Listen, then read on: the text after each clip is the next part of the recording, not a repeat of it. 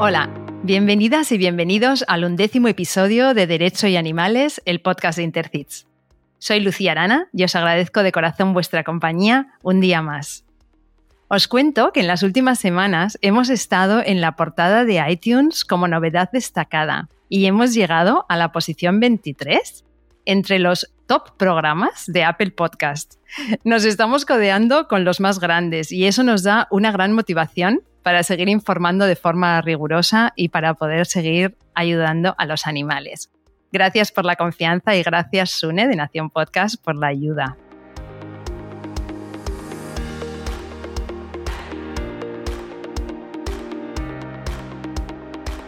Hoy vamos a tratar de arrojar algo de luz sobre un tema muy poco conocido, incluso para aquellos que tratamos de respetar a todos los animales. Estamos hablando de una masacre diaria y que no vemos porque se produce en las alturas, concretamente en los tendidos eléctricos que cruzan los cielos de nuestro país, donde miles de aves mueren electrocutadas. Y para ello nos acompaña nada más y nada menos que el fiscal provincial de Teruel, don Jorge Moradey Ávila. Señor fiscal, bienvenido y muchísimas gracias por dedicarnos este tiempo. Pues gracias a ti, a Lucía, gracias a vosotros y enhorabuena por esta iniciativa que tenéis, que creo que es muy interesante, en defensa de los seres más vulnerables del planeta, que son aquellos que no tienen ningún medio, el más absoluto medio de defenderse.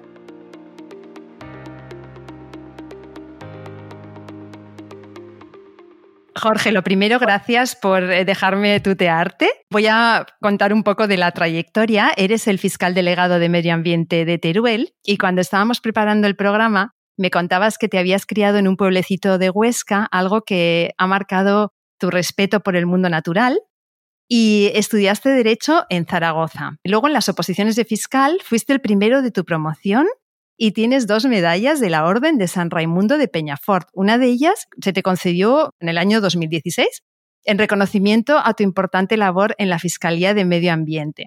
Has ejercido en Logroño y posteriormente en Teruel, donde, como decíamos, trabajas actualmente, y siempre has intentado difundir y colaborar en la difusión de valores ambientales, eh, impartiendo cursos, charlas, escribiendo artículos como los que tenemos en, la web de Intercits, a través de los cuales yo llegué a conocer este tema que vamos a hablar hoy, compartiendo experiencias con otros operadores jurídicos y dices, y esto es una cita textual, que lo haces por compromiso moral y personal y por el bien de la naturaleza y de la humanidad. Jorge, fiscal, la naturaleza y la humanidad yo creo que están un poco maltrechas. Entonces, ¿qué valoración personal haces de esta crisis sanitaria que, que nos está tocando vivir? Bueno, pues supongo que es difícil de demostrar, pero por lo que leo y hablo con científicos, parece que detrás de una pandemia, es decir, de la proliferación de virus o patógenos, puede estar, al menos en su difusión, eh, en buena medida la pérdida de biodiversidad que hay en el planeta. Muchas veces no valoramos ecológicamente que la biodiversidad presta un servicio de contención de eh, la expansión de patógenos. Entonces, parece que hay un cierto consenso científico en que parece que pueda estar relacionada la pérdida de biodiversidad eh, y esa pérdida principalmente obedece a razones humanas. Es decir, yo seguramente no seré ni mucho menos el más ecologista del mundo, ni tampoco el más animalista, ¿no? Pero eh, desde luego creo que, aunque solo sea por egoísmo humano, deberíamos tener un trato, una relación eh, mucho más mm, sensata con la naturaleza, porque de ella eh, necesitamos mm, para nosotros y sobre todo para las generaciones venideras tener una correlación mucho más sana mutuamente. Eso es, parece que nos hemos olvidado de que nosotros también somos naturaleza, ¿no? Hacemos como si fuésemos una cosa diferente a la naturaleza, resulta que formamos parte de ella, entonces ahí hay un poco de, de dilema. Bueno, evidentemente en la humanidad a lo largo de siglos una de las consecuciones que ha tenido ha sido liberarse en buena medida de las ataduras de la naturaleza eh, en un sentido de que, digamos, nos tiene a veces o a, muchas especies animales eh, subyugada ¿no? En, su realidad, en sus ciclos biológicos, en, la depredación, en la cadena trófica, en la pirámide trófica, como lo queramos decir, eh, pues lógicamente hemos conseguido mm, desatarnos en una medida de la naturaleza, pero no podemos prescindir de ella porque simplemente nos destruiríamos. Hmm, sí, eso es, nos vuelve. Jorge, ya he contado un poco sobre tu trayectoria vital, pero sí me gustaría que con tus propias palabras nos cuentes qué te llevó a ser fiscal. Bueno, pues la verdad es que tiene poco misterio porque yo no soy un profesional vocacional, aunque dentro de lo que es la fiscalía, que es una, bueno, una profesión que entiendo que es interesante y respetable, eh, pues la verdad es que siempre me ha motivado más el medio ambiente. Yo hubiera preferido ser otras cosas. ¿eh? La verdad es que en la vida me hubiera gustado más a lo mejor ser artista, ¿no? O ser actor o, también algún trabajo relacionado con el medio ambiente, pero menos de despacho y más de, estar pena, ¿no? En la, propia naturaleza. Pero bueno, la vida me vino así, tuve la suerte de poder estudiar, porque en mi familia somos cinco hermanos y la verdad es que dinero para estudiar todos no teníamos, pero bueno, yo fui en cierta manera gracias a mis hermanos y gracias a mis padres y a mis hermanos, ¿no? Pues estudié, mm, bueno, lo que casi que vino más a mano. Hubiera preferido a lo mejor hacer otras cosas, ciencias ambientales o, el INEF mismo, de educación física, pero bueno, tenía la Facultad de Derecho en Zaragoza relativamente cerca, eh, no fui ningún estudiante brillante, y cuando acabé la carrera, como tampoco tenía ningún familiar en el mundo de la abogacía ni nada similar, pues me fui a las oposiciones. El caso es que ahí sí que, bueno, estudié, ¿no? Tuve suerte, pero también me lo trabajé y conseguí aprobar las oposiciones ya hace 30 años.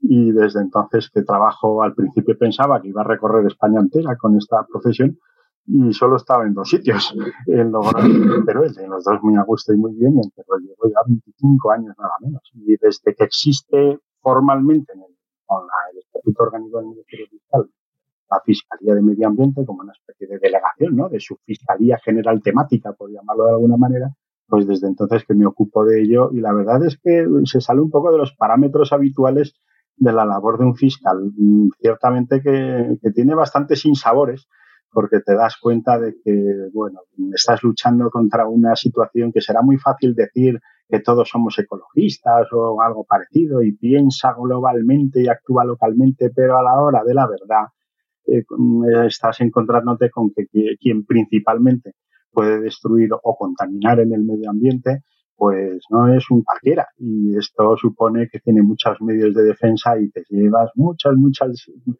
quedas muy defraudado muchas veces con la realidad práctica que te toca, porque tampoco tiene uno tanto poder, ¿no? Como para decir, bueno, los fiscales tenemos, sí, pero a la hora de la verdad pues somos unos funcionarios más que intentamos aplicar la ley, porque somos como el abogado de la sociedad, eh, pero es, es, muy, muy, muy complicado, ¿eh? Hay fiscales que tiran la toalla.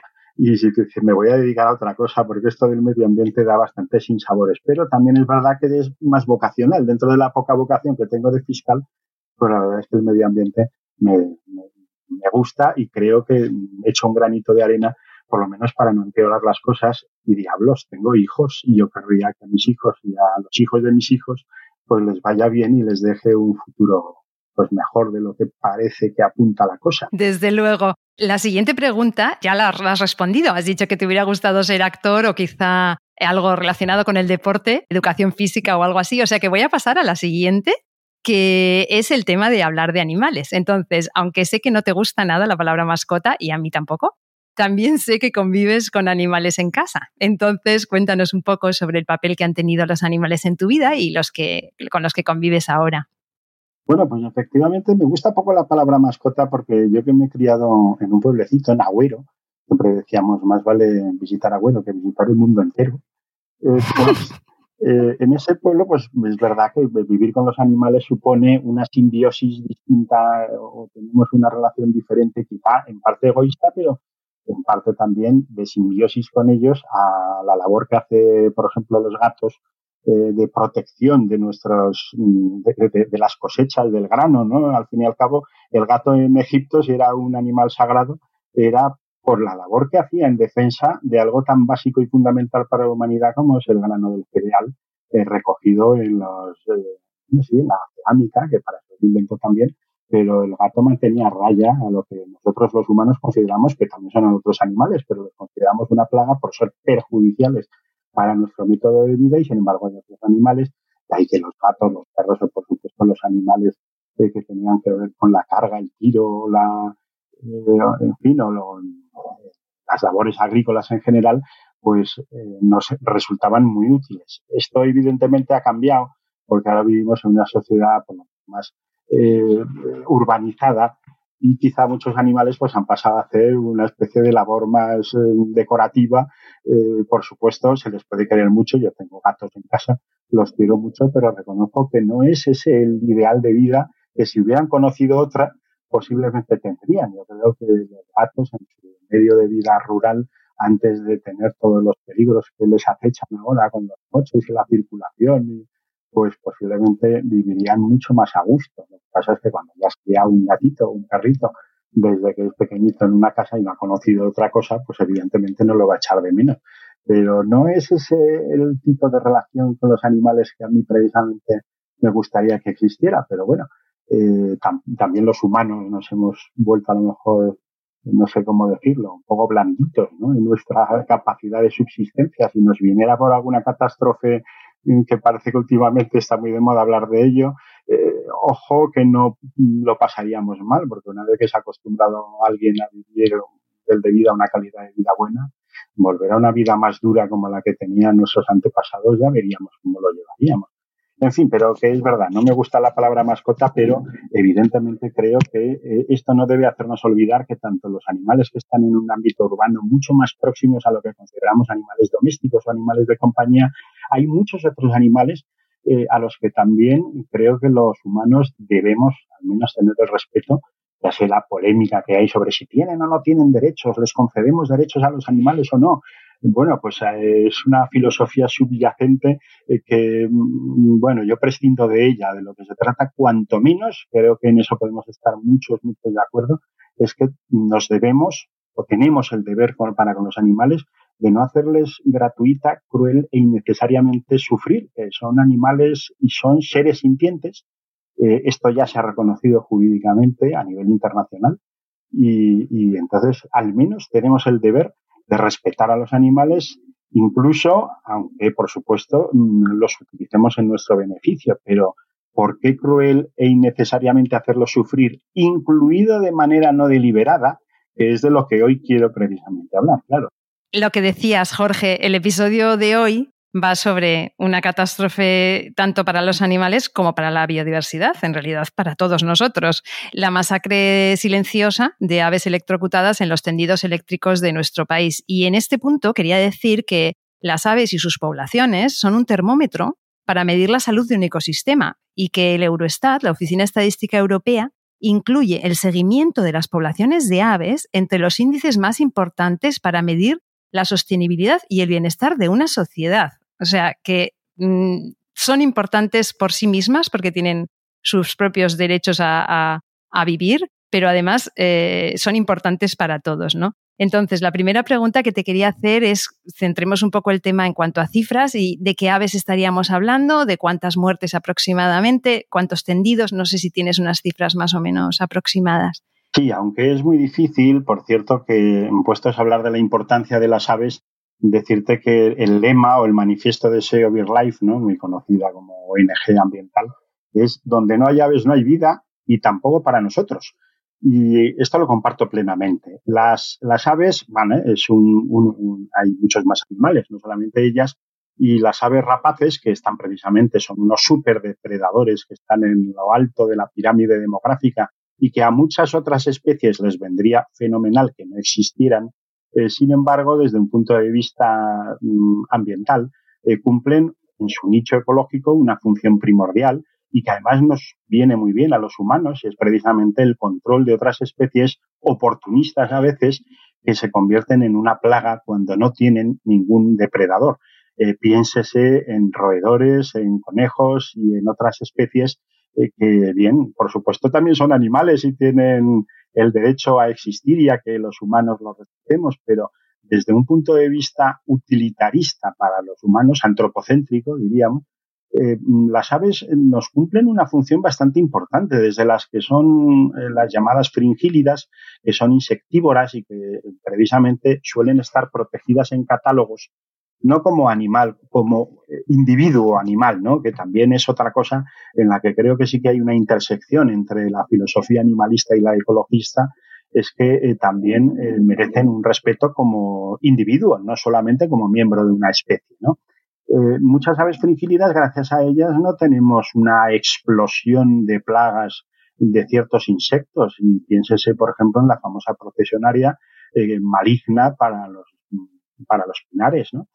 pero las aves rapaces, además, tienen, yo creo que sí, una carga simbólica importante, el hecho de que no seamos capaces los humanos de evitar, de impedir que se extingan algunas tan emblemáticas en la península ibérica como el águila imperial, como las águilas reales, son más abundantes, pero también están protegidas, como las águilas perdiceras, eh, los pigardos, algún otro tipo de, águilas, incluso a veces reintroducidas, como tristemente ha pasado con una que estaba bautizada como Marina, y que fue liberada dentro de una campaña de promoción de repoblación de águila en el de Valencia y que al final acaba sus días electrocutada también en un tendido eléctrico incorrecto, eh, pues es una, es decir, es un símbolo, es un individuo, pero no deja de ser un símbolo de la incapacidad que tenemos los seres humanos para respetar a otros seres vivos. Nadie dice que los humanos pongan infraestructuras, no solo tendidos eléctricos, ¿eh? pero los tendidos eléctricos quizá hoy por hoy, eh, por la cantidad de miles de kilómetros que tenemos en el país, y no solo en España, por supuesto, eh, pero con la cantidad de kilómetros que tenemos de tendidos vetustos y que simplemente por una cuestión de ahorro económico no se abordan con la suficiente premura para su modificación, pues es una sangría demográfica inmensa y una pérdida de biodiversidad tan grande que posiblemente no lleguemos a tiempo de evitar la extinción de muchas de esas especies. Y esto seguramente por muchas campañas que se hagan con acuerdos con ONGs eh, eh, para la reintroducción, la repoblación de buitre negro, de milano negro, de milano real, de, muchos tipos de águilas, pues posiblemente no haremos nada porque al final caen en sumideros de muerte, eh, que son muchos de estos puntos de riesgo de tendidos eléctricos, insisto, que cuando se instalaron, posiblemente entonces las personas ni pensaban en estas cosas.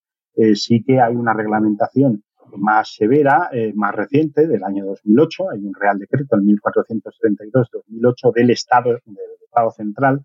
Luego hay alguna normativa autonómica también en algunas comunidades autónomas que establece una serie de medidas electrotécnicas eh, es un poco largo de explicar, pero de distancias, aislamientos, salvapájaros, hay una serie de medidas para proteger a las aves frente a este riesgo de electrocución o de colisión con los cables desnudos de eh, transporte de energía eléctrica de alta tensión.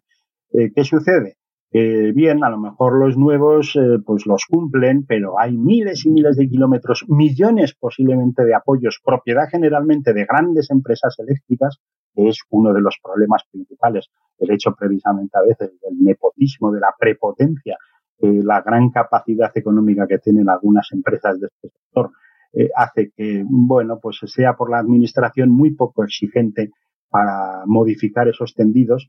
Y son eso, un sumidero de muerte para las aves simplemente por una cuestión de ahorro económico eh, que desde hace años y cuando se aprobó este reglamento y preveía que para los tendidos que ya estaban en funcionamiento, que son, insisto, millones de apoyos y miles de kilómetros de tendidos, se hubiera empezado a hacer, pues hombre, no se puede hacer de la noche a la mañana, pero se podía haber abordado ya desde hace años un poco más ambiciosamente, aunque luego vaya al final lo paguemos los consumidores igual, ¿no? En, en el régimen tarifario del sector eléctrico, pues qué menos que haber intentado empezar por las zonas que, que se conocen, que se saben, zonas eh, donde hay mucho peligro para las aves, porque son sitios donde suelen otear, campear, criar, cazar. Eh, esos lugares se tenían que haber empezado a cambiar ya hace muchos años y es ahora cuando tímidamente parece que se va tomando conciencia de esto. Bueno, pues algo se está empezando a hacer, pero todavía es muy tímido. Yo he leído en, precisamente en un artículo que me pasaste que habría unos 8 millones de postes y más de medio millón de transformadores eléctricos. Yo em, no sé si tienes una cifra sobre, bueno, ya me has dicho las, las especies de aves, ya las has mencionado, pero más o menos de qué, de cuántas muertes estaríamos hablando de una forma aproximada, porque me imagino que muchísimas quedarán invisibilizadas. Y luego sí me gustaría que nos cuentes ¿Cómo se producen estas colisiones? Dices que están, tienen anidamientos. Que nos cuentes exactamente cómo se produce esta colisión y si es una muerte instantánea o, o también hay una larga agonía. Serían varias preguntas, ¿no? ¿Cuántas aves y qué les pasa? O sea, ¿cómo es el final de un animal así? ¿Cómo nos lo tenemos que imaginar? Pues hay de todo. Lo primero es eh, un fenómeno que es bastante conocido en el sector eléctrico, es decir, en, el ámbito de, la distribución eléctrica este problema es conocido desde hace décadas. Lo que pasa es que ante la opinión pública, claro, estamos hablando de que esto sucede en pleno medio rural, en el campo, en el monte. Eh, es difícil que esto trascienda fácilmente a la opinión pública. No es como un caso de animales de compañía que pueden más fácilmente ser descubiertos o denunciados por otros particulares que vean al menos las condiciones de vida de algunos animales sometidos a los humanos. Eh, pero aquí se produce en un medio que difícilmente es detectado. Cuando es detectado no suele ser denunciado. Eh, cuando es denunciado tampoco parece que acabe pasando nada de especial. Eh, según el Ministerio, actualmente MITECO, el Ministerio de Transición Ecológica, el Ministerio de Medio Ambiente, que siempre hemos dicho, eh, calcula de una manera aproximada en 33.000 aves anuales las que mueren víctimas de tendidos eléctricos. Sin embargo, hay muchas ONGs que elevan, esta cifra a casi 200.000. Eh, es muy difícil de saber, primero, porque no se encuentran, segundo, porque los depredadores, o sea, en buena medida no se encuentran también porque muchos depredadores como los zorros, pues también se conocen y se saben eh, cómo funciona esto y, ya tienen más o menos la estrategia de estar cerca de los tendidos para acabar carroñeando las especies que acaban muertas debajo de ellos, ¿no? Eh, y luego, pues bueno, pues alguna vez que se recoge o que alguien llama a un agente de protección de la naturaleza porque ha visto un animal o se hace alguna vez alguna inspección, que pocas se hacen, por cierto, pues sí que los llevan a lo que suelen ser centros de recuperación de fauna silvestre que tienen muchas comunidades autónomas en servicio, normalmente pues para animales que se encuentran accidentados de todo tipo, siempre que sean normalmente animales silvestres, y allí es donde se les hace una necropsia, una autopsia, pero un animal, ¿no? Y mm, suele determinarse la causa de la muerte, puede ser un tiro, un atropello, una colisión o una electrocución. La electrocución es fácil de identificar en una necropsia. Eh, a veces no tanto, pero generalmente sí. Y lo que sí que es verdad es que la muerte, aunque suele ser fulminante, eh, no siempre. Hay veces que según la descarga, el voltaje o la forma de entrada y salida del arco eléctrico que interacciona con el ave, pues puede ser hasta una muerte muy dramática, dolorosa. Hemos tenido hace poco el ejemplo de una águila de la que se ha sabido que tardó en morir varios días y que se iba comiendo sus propias heridas necrosadas para intentar sobrevivir, pues que al final no se produjo. Y mm, bueno, pues es, es, una realidad muy triste, pero que no solemos ver, no solemos, y por eso como la opinión pública no está concienciada con esto, porque es una cuestión desconocida, pues tampoco los medios de comunicación se hacen mucho eco. A veces ahora sí, entre redes sociales, entre entre ONGs o entre asociaciones animalistas, sí empieza a correr un poco más, pero no era una cuestión conocida y estamos hablando de que si a lo mejor con la caza furtiva, es decir, que es un delito, un delito grave el tirotear y matar a una especie protegida, pero es que estamos hablando que eso es una cantidad ínfima en comparación con los decenas de miles como mínimo que mueren al año de especies protegidas, es decir, eh, ya más allá a lo mejor de, otras especies, porque normalmente el tendido eléctrico interactúa con aves de gran tamaño, es decir, aquellas que tienen suficiente envergadura como para que en el aterrizaje o el despegue encima de un apoyo que suelen utilizar como oteador o como descanso, sobre todo en parameras, hay ciertos lugares que por bien por su concentración de conejo o bien porque no tienen bosque en el que a las aves puedan eh, posarse y criar, pues eh, piénsese en las cigüeñas, que a veces hacen incluso sus nidos en las propias torretas eléctricas, pues al desplegar las alas hacen contacto entre el apoyo y lo que se llama la fase, el cable, o entre los propios cables. Entonces, esto técnicamente se sabe cómo evitarlo. Si, si es que no, no es que sea un accidente inevitable, algo que no se puede prever ni que se puede evitar y que no vamos a quedarnos sin, energía eléctrica por salvar a las águilas. Pero si es que con un no demasiado elevado coste de reposición de los tendidos viejos eh, sería suficiente, el riesgo cero no existe, será imposible que no pase alguna vez algo, siempre puede haber una circunstancia o bien por climática o bien a veces incluso hasta por la mala suerte de que dos aves juntas eh, contacten, que a veces pasan, eh, si vuelan en pareja y se apoyan en pareja, pues pueden hacer la suficiente distancia como para que aunque haya un aislamiento, aunque, aunque haya una torreta, una cruceta que se llama del apoyo eléctrico sea suficientemente amplio para que al desplegar las alas no hagan contacto, a lo mejor entre dos sí. Es imposible un riesgo cero, pero minimizar el riesgo para que en vez de esta sangría, de esta verdadera masacre que a mí me gusta denominar como biocidio, es decir, biocidio sería en relación con las personas, biocidio en relación con otras especies. Has comentado que no todos los tendidos son iguales, que hay algunos especialmente, mm, digamos, anticuados o especialmente letales, o es que los nuevos ya tienen esta protección. Estamos tan acostumbrados que ya ni siquiera nos damos cuenta de que son un elemento totalmente perturbador del paisaje, pero un mal necesario porque los humanos queremos y utilizamos energía eléctrica. Pero hay una gran diferencia entre unos tendidos y otros por varios motivos. Los tendidos de alta tensión, a veces lo que son en el eh, transporte desde los grandes centros de producción de energía, hablo por ejemplo de las centrales térmicas o nucleares, hasta las subestaciones eléctricas y que son propiedad de Red Eléctrica Española, una empresa mixta, eh, que digamos son las grandes autopistas de la energía, son torres tan gigantescas, esa especie de Mazingers ¿no? que, están, eh, que a veces nos encontramos en los grandes nudos de comunicación, que allí es difícil que haya una electrocución. ¿Por qué? Porque son tan grandes, tan amplias, que aunque se apoye un ave, es difícil que haga contacto entre el cable y el apoyo o entre dos cables. Y además suelen tener eh, estos platitos que solemos ver, que suelen ser de composite, eh, unos platitos que vemos que son unos aislantes para evitar que los cables, esto yo no soy ningún entendido en electrotécnica, pero bueno, eh, la energía eléctrica circula por el cable y tiene que sortear de alguna manera a través de una especie de puente flojo que se le llama, eh, no pasa directamente por el apoyo, porque si no la energía eléctrica se iría a tierra. De ahí que eh, se utilizan unos platos aislantes y lo que hace el cable es sortearlos por abajo o por arriba. Ahí es donde viene lo decisivo del diseño de un apoyo para sortear que la torreta eh, que si se hace con la debida precaución, es decir, si lo que se llaman puentes rígidos por encima del travesaño, esto es que habría que verlo en un dibujo, ¿no? Para que uno se haga una idea.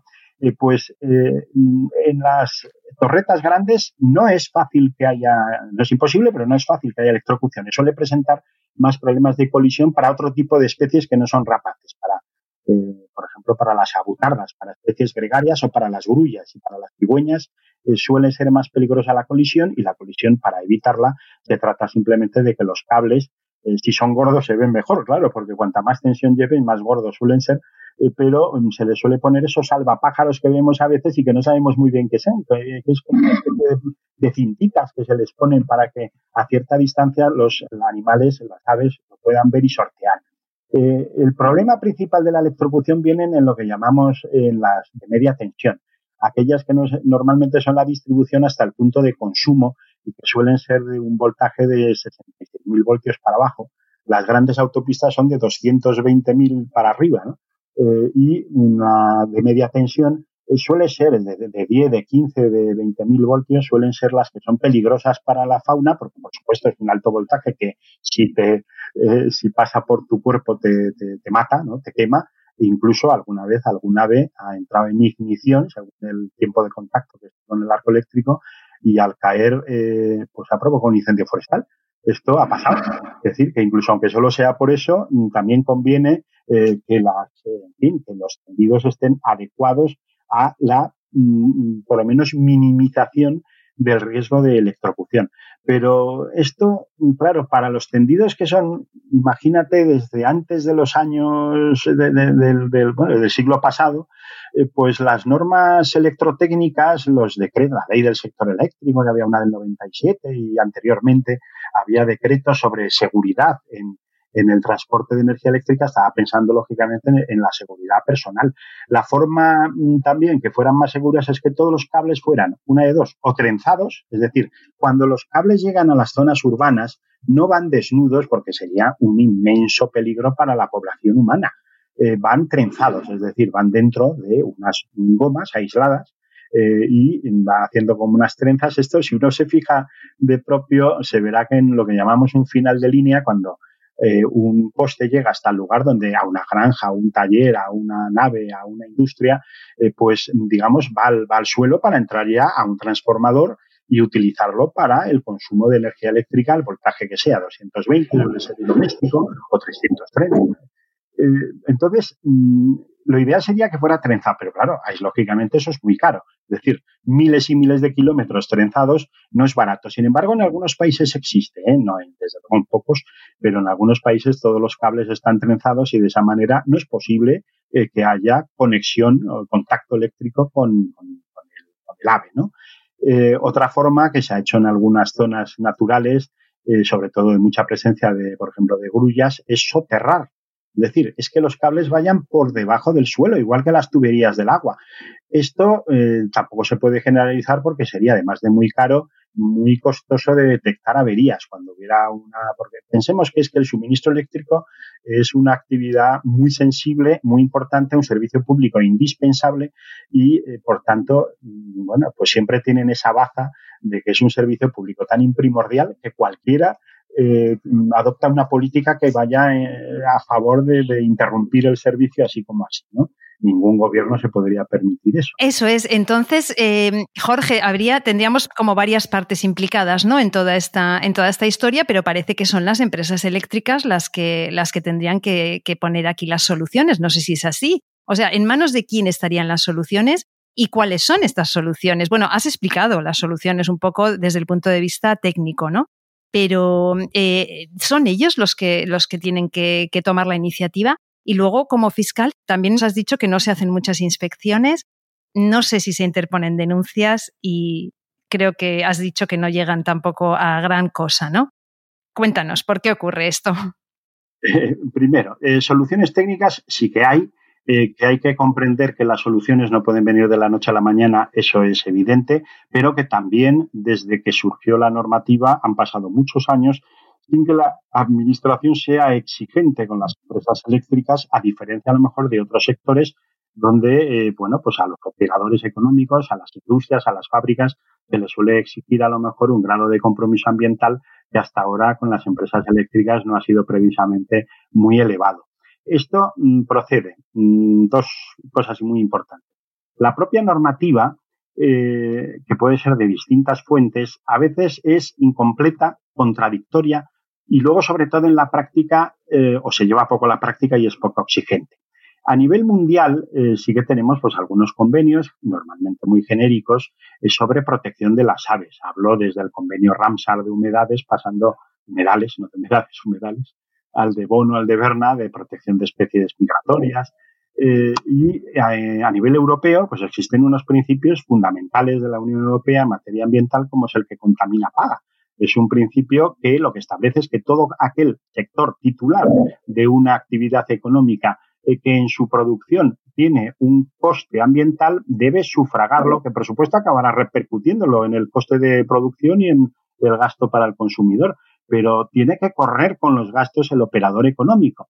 Eh, esto también se reproduce en leyes estatales como la de industria, la del sector eléctrico y sobre todo en la ley de responsabilidad medioambiental, que es una ley del 2007 que casi no, se ha empleado jamás. Es decir, eh, la España tiene obligación de comunicar a la Unión Europea porque es una ley que es una transposición de una directiva europea del 2004 la Ley 26-2007 de responsabilidad medioambiental establece que principalmente son los propios operadores económicos los que tienen que adoptar medidas de evitación de los riesgos que se conocen. Claro, lógicamente, cuando a lo mejor hay un, no, no se conoce la relación causa-efecto entre una actividad y un daño ambiental que no se sabía, pues lógicamente cuando, cuando la ciencia avance, pues habrá que tomar medidas entonces. Pero aquí es que hablamos de algo que sí es conocido desde hace décadas, que sí se sabe cómo evitar y que nadie le está exigiendo a las empresas que lo cumplan. Y cuando se exige, entre comillas, suele ser para establecer a lo mejor algún convenio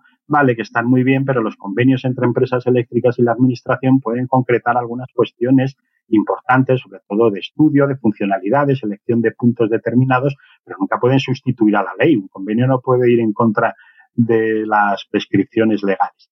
Eh, pero ¿qué sucede? Que las leyes siempre suelen ser muy generales. Y luego el desarrollo reglamentario, tanto por parte del Estado como por parte de las comunidades autónomas, pues a veces es, eh, bueno, pues como unos proceden del ámbito de industria, otros proceden del ámbito de medio ambiente, pues los unos con los otros, pues al final, pues que nadie se lo está exigiendo. Y si se exige sobre la letra, no se inspecciona.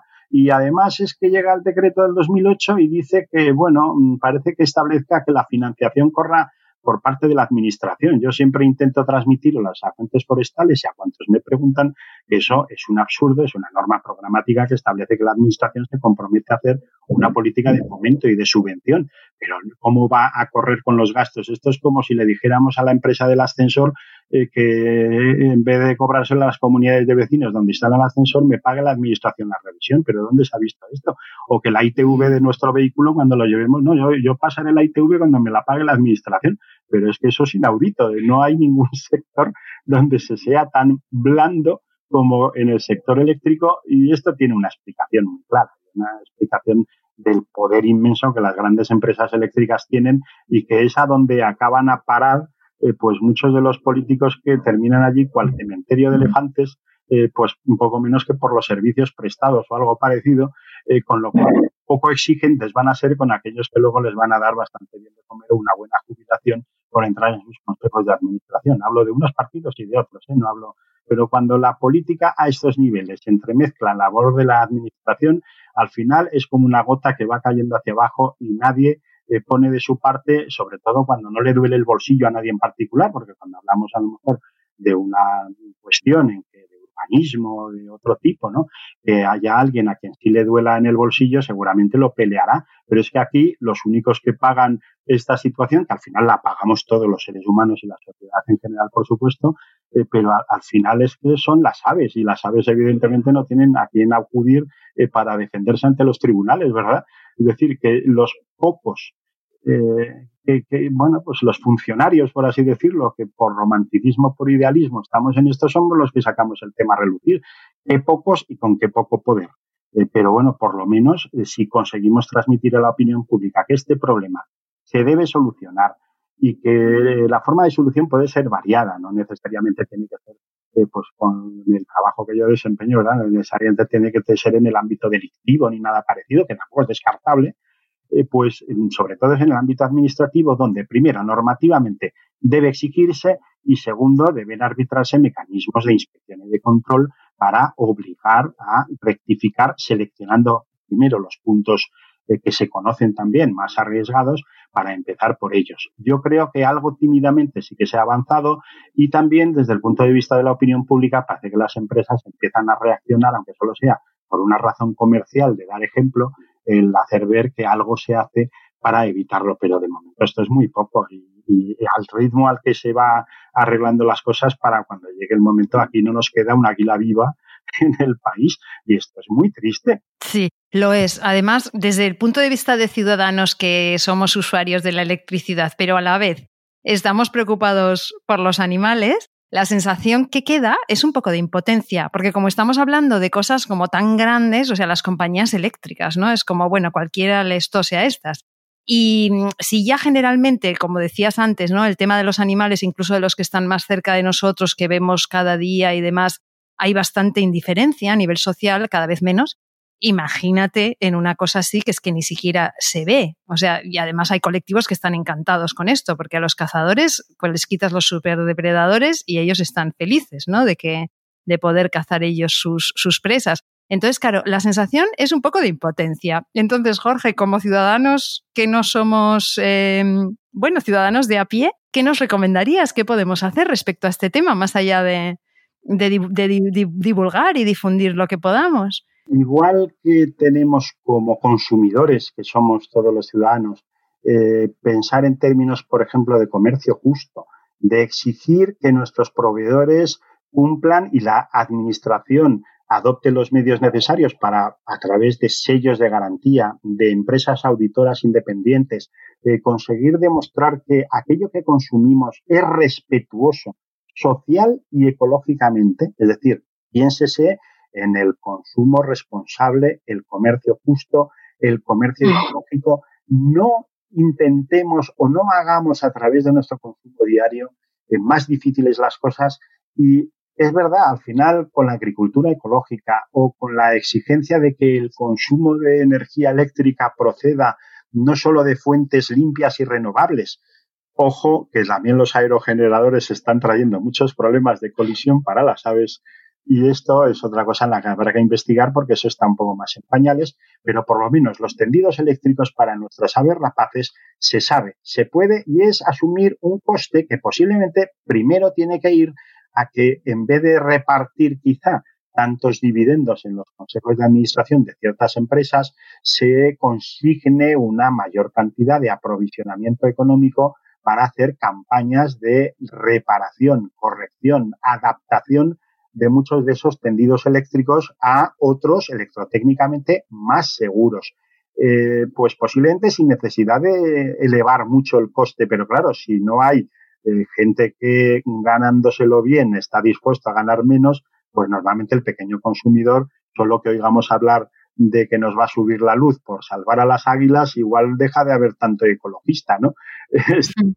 es fácil decir, sí, sí, pobrecitas, ya, pero es que resulta que esto posiblemente acabará por tener un coste, el coste principalmente debe residir, como he dicho, por los grandes principios ambientales eh, mundiales y de la Unión Europea, el que contamina paga, es el que he dicho antes, eh, tiene que correr de cuenta de esas empresas. Esas empresas, sin ninguna duda, acabarán, y esto que este es un sector con un régimen tarifario muy intervenido, precisamente por ese carácter de servicio público que tiene, pues no tiene un precio libre, tiene un precio tasado de mercado para la venta, la producción, a veces se prima determinado tipo de producción, etcétera, pero lo importante aquí no es tanto mm, eh, la producción como la distribución. Aquí el, problema viene por lo que serían las vías de evacuación de la energía eléctrica. Y esto, mm, vale, igual que hoy en día son apoyos más modernos y mm, están pensados para evitar, al menos para minimizar este riesgo, pues hay que ir reparando, reformando, readaptando los miles y miles de kilómetros de línea que todavía quedan obsoletos y que causan esta inmensa sangría, sobre todo en algunas zonas, insisto. Eh, aunque esto tendría que afectar a todo el territorio, pero principalmente hay lugares que se conocen porque son un sitio donde habitualmente están las aves por varios motivos, donde primero hay que actuar o hay que actuar con carácter más urgente. ¿Qué pasa? Que los consumidores esto evidentemente no lo vemos y si lo único que supiéramos es que nos van a subir la luz, pues posiblemente, pues insisto que no haríamos mucha presión, pero mm, por eso es un problema tan difícil de, solucionar. Pero qué menos que seamos conscientes, que apoyemos a las ONGs que hacen alguna labor en este aspecto. Eh, y bueno, pues, pues como consumidores responsables que somos, acabemos mm, asumiendo que nuestra forma de vida como humanos a lo mejor tiene que empezar a respetar o tenemos que retroceder un poquito en, esto se ha visto mucho con esta pandemia, ¿no? Igual tenemos que cambiar nuestro modelo económico, por lo menos en parte, y vivir de una manera quizá más primitiva, que yo creo que nos haría bastante más felices de lo que somos ahora, que siendo una especie de carrera consumista. Ahora, no ser consumista enfriaría la economía y tendría pero muchísimas consecuencias. El problema sería que había que reconvertirse a otra forma de, vida, pues a lo mejor más cercana otra vez al mundo rural. A mí me gusta el término runa o convergencia rural natural, ¿no? Eh, bueno, pues si la tecnología además nos lo permite, pues igual sin retroceder mucho en la historia, podemos llevar una vida mucho más acompasada con la naturaleza. Si no, creo que la pandemia, esto no, yo no, vamos, no me atrevo a, asegurarlo, pero por lo que veo científicamente, eh, el, tema sanitario actúa más sobre la consecuencia que sobre la causa. Es decir, posiblemente la causa de muchas pandemias o de la proliferación de patógenos reside en el mal, lo mal que nos relacionamos con la naturaleza y el mal que le hemos hecho a la biodiversidad. Entonces, eso es actuar sobre la causa. Por supuesto que es muy importante invertir en sanidad, en recursos sanitarios, eh, que atacan a la consecuencia. Pero también habrá que plantearse la vida mucho más ecológicamente y, entre otras cosas, en este sector, en el sector energético, un sector absolutamente decisivo para la humanidad, pues pensemos que en la producción y en la distribución tenemos que poner las claves de un mayor respeto a la naturaleza. Como decía el tutocayo Jorge Richman, decía que ahora esto de la pandemia es el tráiler y lo que nos viene es la película, ¿no? Que va a ser la, una crisis eh, climática brutal, ¿no? Entonces me, me, gusta mucho la idea de vivir de una forma más sencilla, me gusta mucho, a mí me resuena mucho y creo que además nos hace muy felices, o sea, eso de hacer un viaje al año a la otra parte del mundo y tal y cual y pensar que los únicos paisajes maravillosos están en las antípodas teniendo lo que tenemos aquí en la puerta de casa, que hay verdaderas maravillas, me parece que nos han engañado un poco. Y yo quiero pensar que hay una parte de la sociedad que estaría dispuesta a pagar un poco más si sabe que eh, lo que está haciendo mm, es, es, mejor, ¿no? O tiene un beneficio. O sea, que yo quiero ser optimista. Pues estoy totalmente de acuerdo contigo. Nuestra relación con los animales tiene que pasar porque yo en esto sí que no me atrevo a meterme, ¿no? Porque la filosofía o no de ser vegano, de, yo mm, no lo soy, no, no lo comparto esa filosofía, pero desde luego que podemos vivir de otra forma mucho más eh, reconciliada con nuestros casi semejantes que son otros animales y con la naturaleza, aunque solo sea, insisto, por egoísmo como especie, ¿eh? no egoísmo, el egoísmo como persona es lo que nos lleva a no pensar a veces en nosotros como especie para las generaciones venideras. Pero si pensamos en las generaciones venideras, tendremos que pensar en que no les vamos a dejar unos recursos tan deteriorados como para que al final lo pasen francamente mal. Yo no quiero que mis hijos y mis nietos lo pasen mal, por favor. Es que yo mm, estoy dispuesto a llevar una vida, claro, hombre, no estoy dispuesto a suicidarme, pero estoy dispuesto a llevar una vida más sencilla, más austera, más primitiva si se quiere y más reconciliada con el medio en el que vivo. Y además es que no creo que se nos haga más infelices la economía. Nosotros los humanos no tenemos que estar al servicio de la economía, es la economía la que tiene que estar al servicio de la felicidad de las personas. Y esto yo creo que muchos lo olvidan en el sentido de que el consumismo la ambición desmedida, desproporcionada y sin sentido muchas veces nos lleva a una idea de competitividad salvaje que no creo ni que nos dé la felicidad y cuando se dice este ¿no? De que el dinero no hace la felicidad, hombre, pues hasta cierto punto, sin dinero malamente vamos a tener unas mínimas condiciones de vida, pero yo creo que hay mucho, mucho a lo que podemos renunciar sin vivir peor y sin contaminar tanto y sin destrozar tanto el medio ambiente y sin deforestar tanto y sin contaminar, en fin. Eh, ay, Dios mío, qué filosofía, ¿verdad? Es que em, eh, me hace gracia porque me respondes siempre a la siguiente pregunta que tenía pensado hacerte, ¿no? Entonces, la, bueno, era, en realidad era la pregunta que hago siempre como para terminar, como para cerrar, ¿no? Que es por qué, según el fiscal Jorge Moradell, debemos proteger a los otros animales.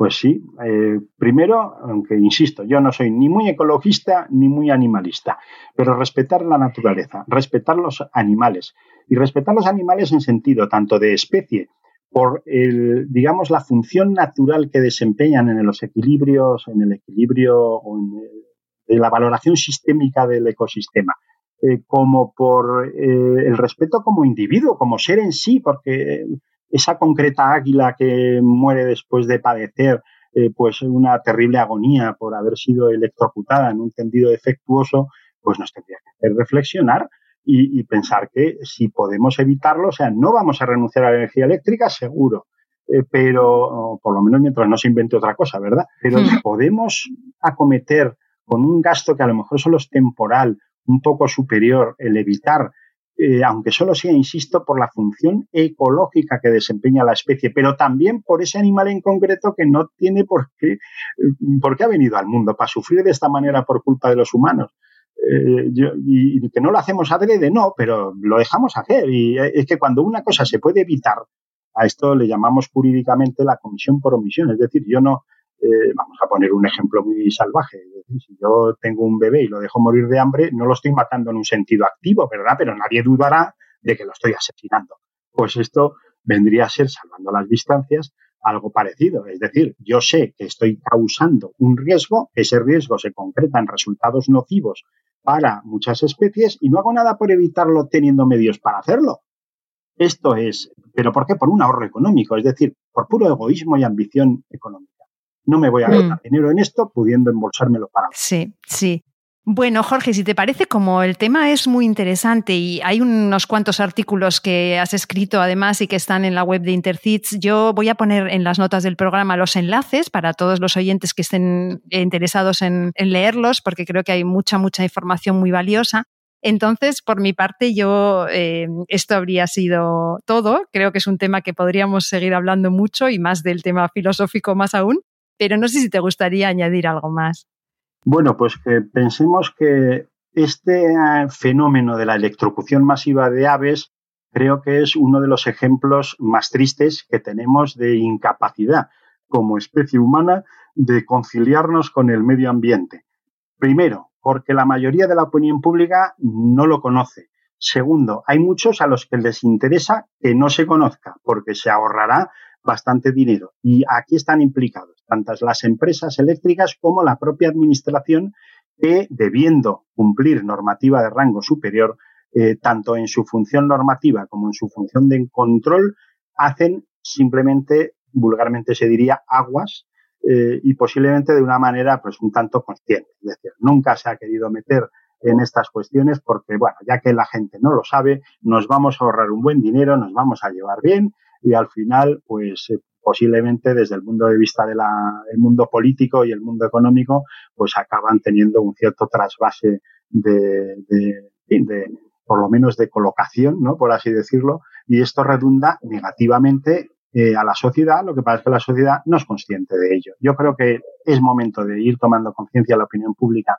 de que esto es un desastre, de que esto se puede arreglar o por lo menos se puede eh, minimizar y eh, bueno, pues ojalá se tomen más cartas y desde todas las piezas que intervienen, también la fiscalía, pero eh, por supuesto desde la administración ambiental, desde la administración industrial, desde la opinión pública y de la labor de los agentes de protección de la naturaleza forestales o como se llamen en cada comunidad, exigir y las empresas entonces empezarán a cumplir y seguramente eh, llegarán a acuerdos pues para compensar el, coste económico y seguro que al final entre todos eh, pues esto se irá mejor vamos yo quiero ser optimista con eso si no es que somos un, fraude vamos es que los humanos demostramos que el virus somos nosotros eh, si no bueno es que en cierta forma muchos lo piensan verdad eh, del planeta y los virus en realidad son los anticuerpos del planeta frente al virus que son los humanos. ¿no? Esto lo piensan muchos y esperemos que no nos lo demostremos a nosotros mismos que esto Jorge, yo te doy las gracias de corazón por visibilizar este, esta problemática. Yo llegué a, conocerla gracias a ti, a tus escritos. Yo no tenía ni idea y llevo un montón de años en temas de protección animal, o sea que imagínate. Entonces, de verdad, muchísimas gracias por hacer este episodio con nosotros, muchísimas gracias por acompañarnos y bueno, hasta pronto. Gracias. Gracias a ti. Pues hasta aquí un nuevo episodio de Derecho y Animales. Cuidaos mucho y cuidad de vuestro entorno, que ya habéis visto y estáis oyendo que es la única casa que tenemos. Recordad que donde no hay aves, no hay vida, para nadie. Nos escuchamos en 15 días porque esto no ha hecho más que empezar y porque ha llegado nuestro tiempo, el tiempo de los derechos de los animales.